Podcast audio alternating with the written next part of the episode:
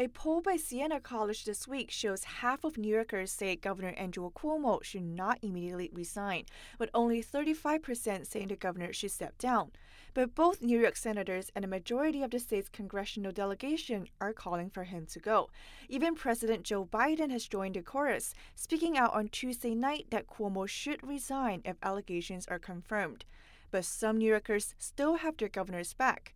A third of those polled believe Cuomo has committed sexual harassment, a quarter saying he hasn't, but four in ten say they're still unsure. Martha Flores Vasquez, a Democratic district leader in Queens, says people should stop urging Cuomo to resign before an investigation finds these allegations to be true. So we have to be very careful, very careful that you don't take a strong leader that worked so hard during this pandemic, got elected three terms, and you throw him under the bus. Invited to Cuomo's events many times, the independent Democrat says the governor has always been respectful and certain behaviors are part of their culture. You know what?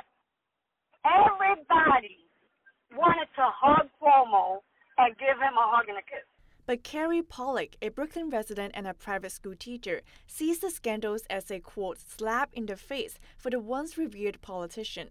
She says the public should trust the allegations of sexual harassment against him. People should listen to women. I don't think women lie about these things. And Pollock says it's not just Cuomo's treatment of women that is a concern. You know, we're now learning about all the stuff with the nursing homes, and so I think he's he's run his course. A top aide for Cuomo has admitted that they underreported nursing home death in order to avoid federal investigation.